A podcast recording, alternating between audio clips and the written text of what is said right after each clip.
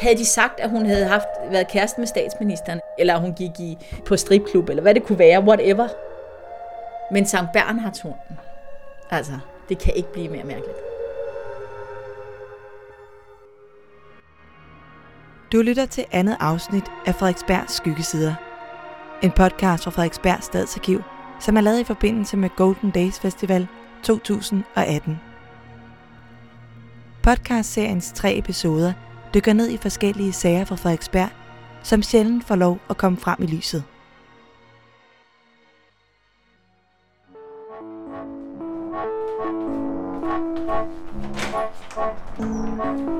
Ved Alhambra, Museet for Humor og Satire på Frederiksberg, lægger man ind med en rystende historie om en af 20'ernes største revystjerner i landet, der fik sit liv ødelagt af et ondsindet rygte. En sag, der gik så vidt, at den ikke har haft andre steder at gå hen end i glemmebogen. Ja, hun er, ja, her har vi hende. Med hæftig øjenmakeup. En øh, blød øh, 20'er-krølle.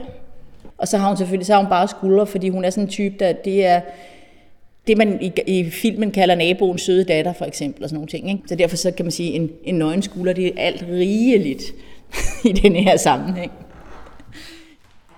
Museumsinspektør Rikke Rudensten står foran en væg med portrætfotos af de store kvindelige stjerner fra revyens guldalder i 1920'erne.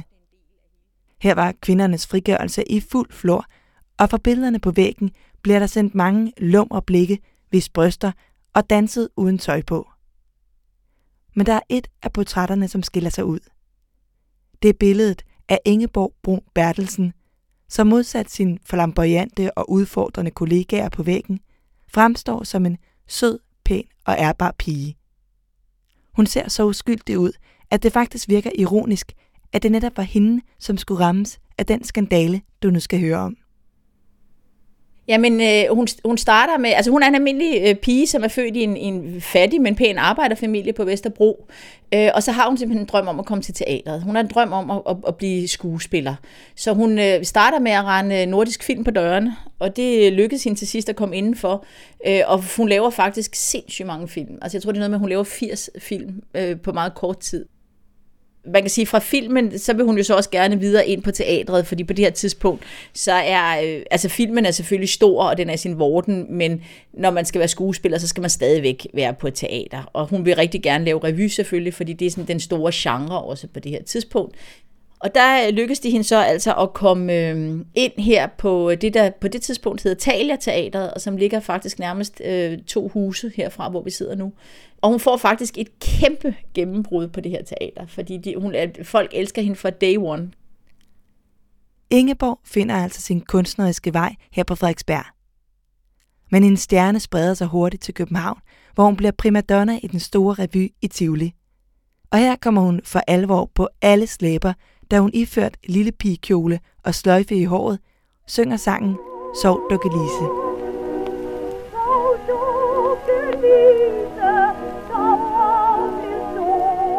det bliver en giga succes. Det bliver simpelthen det mest spillede nummer i 1920 i Danmark.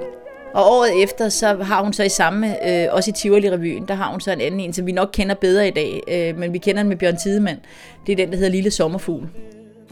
Lille sommerfugl, lille sommerfugl, selvom den er øh, spejset op, øh, så kan man jo godt stadigvæk høre den her tekst med violer og liljer og sommerfuglen. Det er meget idyllisk, og det er meget sødt. Ingeborg bliver københavnernes foretrukne søde skuespillerinde. Alle træller med på hendes uskyldige sange, og hun bliver ligefrem tildelt kælenavnet BB, der både står for hendes initialer, men også det franske BB på grund af hendes nuttede karakter. Den unge Ingeborg tjener styrtende med penge, hun investerer i store villaer langs kysten, dyre rideheste og får afløb for sin passion for store biler. Den beskedne opvækst skiftes ud med et liv i sus og dus.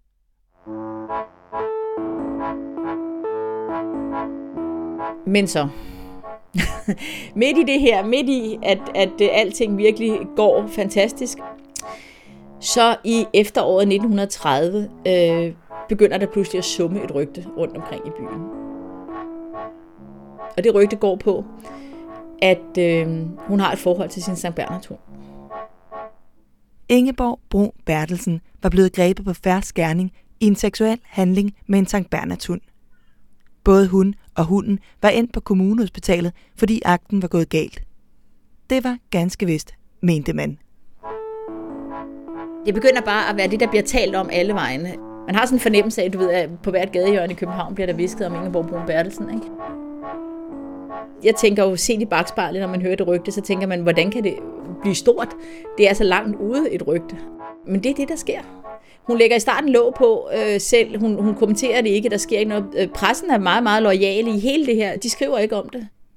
Så pressen har været sobre, og hele teatermiljøet har også været fuldstændig straight omkring, at selvfølgelig er det løgn, og det er frygteligt, men du kan ikke stoppe masserne. Du kan simpelthen ikke stoppe den her massesuggestion, som er opstået omkring det her rygte af en eller anden grund. Selvom hverken pressen, teatermiljøet eller Ingeborg selv går med på sladeren, vokser rygtet sig så stort, at hun til sidst ikke kan sidde det overhørigt længere. Og Ingeborgs store kærlighed, forfatteren Paul Sarau, lægger en plan. Hvis de gifter sig, kan han bevise, at han står ved hendes side, og de kan drage sted på bryllupsrejse, så rygtet kan få tid til at falde til ro. Men lige meget hjælper det. Tværtimod. Da parret vender tilbage efter flere måneder, har historierne om Ingeborg blomstret frit. Den ene mere fantasifuld end den anden. Blandt andet er der en historie om, at Ingeborgs forsvinden i virkeligheden handler om, at hun var indlagt til behandling for sodomi. Og så vælger Paul Sarov simpelthen at gøre det, han indrykker en annonce i avisen, hvor han simpelthen efterlyser, om nogen har oplysninger om, hvem der har startet rygtet. Fordi så vil der være en dusør, fordi nu, nu skal det stoppes. Ikke? Øhm, der sker så det, at man faktisk politiet så til sidst finder frem til, at den, der har startet rygtet, er en klinikassistent, som hedder Åse Nielsen. Man får ikke helt at vide, helt 100% klarhed over hvorfor, men teorien er, at hun har været forelsket i Paul Sarro øh, og vil ødelægge Ingeborg Brun Bertelsen. Altså hun er garanteret, hun er, jeg vil sige, i dag vil vi nok sige, at hun er en eller anden form for stalker øh, i forhold til Paul Sarro. Ikke? Ved retssagen erkender Åse Nielsen sig skyldig. Hun kommer lige frem med en undskyldning og betaler sagens omkostninger. Ingeborg Brun Bertelsen er blevet renset, og alle ved nu, at rygtet var det pure opspind. Men tilbage på scenen kan publikum alligevel ikke slippe den gode historie. Jamen, så sker der det, at hun øh, har fået et engagement ved Apollo øh, ved revyen i 1931. Og så sker der altså det, da hun træder ind på scenen, så øh, sker der ikke desto mindre det, at folk begynder at komme med vulgære tilråb, og der simpelthen sidder folk i publikum, som begynder at bjeffe ligesom hunden. Og det er jo fuldstændig katastrofalt for hende. Altså hun gennemfører, men, øh, men det siger jo noget om, at, øh, at lige der må det jo gå op for hende, at det her kommer hun aldrig til at slippe fra. Fordi hvis hun ikke, kan det, hvis ikke hun er sluppet fra det på det tidspunkt, så vil det hænge ved hende, så vil det jo klæbe ved hende altid. Med det bjeffende publikum er grænsen nået. Teaterne tør simpelthen ikke længere satse på Ingeborg. Fra at ordrebogen har været fuldstændig proppet, begynder det nu at æbbe ud. Og tingene går i det hele taget galt for Ingeborg Brun Bertelsen. Ægteskabet med Sarah har lidt så meget under sagen, at de bliver skilt, og Ingeborg bliver efterfølgende gift og skilt igen. Til sidst ser hun ikke anden udvej end at emigrere til USA for at starte på en frisk. Øh, hun har en søster, der for mange, mange, mange, mange år siden er flyttet til Wisconsin i USA. Og øh, hun rejser over til søsteren, og man kan sige, at, at for så ligesom at toppe tragedien, så har hun jo så stadigvæk nogle ret gode værdier i Danmark, som hun kan sælge, øh, og som hun har sat en sagfører på. Men øh, tragedien toppes simpelthen med, at det viser sig, at den her sagfører er en svindler. Øh, og der kommer ingen penge til USA. Og så viser det sig, at han er stukket af med det hele og bliver anklaget for bedrageri, men det hjælper hende jo ikke. Så man kan sige, at hun starter fra, hun mister sig til og med også til sidst, mister hun også det, hun faktisk havde, som hun kunne have levet videre på. I Amerika hjælper Ingeborg i stedet til i Søster Gerdas restaurant, indtil Søster Gerda dør, og restauranten sælges, og til sidst er der kun en skrabet amerikansk folkepension at leve for. Ingeborg Brun Bertelsen dør i 1977, 83 år gammel, og for længst glemt af den københavnske offentlighed, som rev hendes succeshistorie fra hinanden. Og selvom nogle af hendes sange har overlevet, så er det ikke Ingeborg, vi forbinder dem med.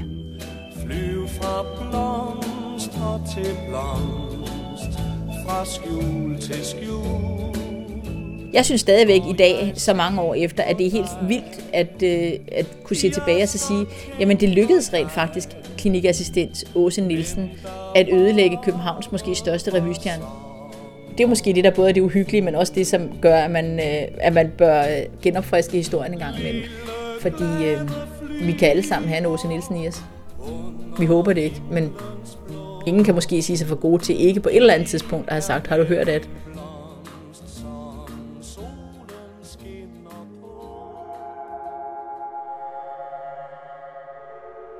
Det her var andet afsnit af Frederiksbergs Skyggesider, som blev fortalt af Rikke Rutensten og mig. Jeg hedder Julie Ting og står også bag til rettelæggelse og klip.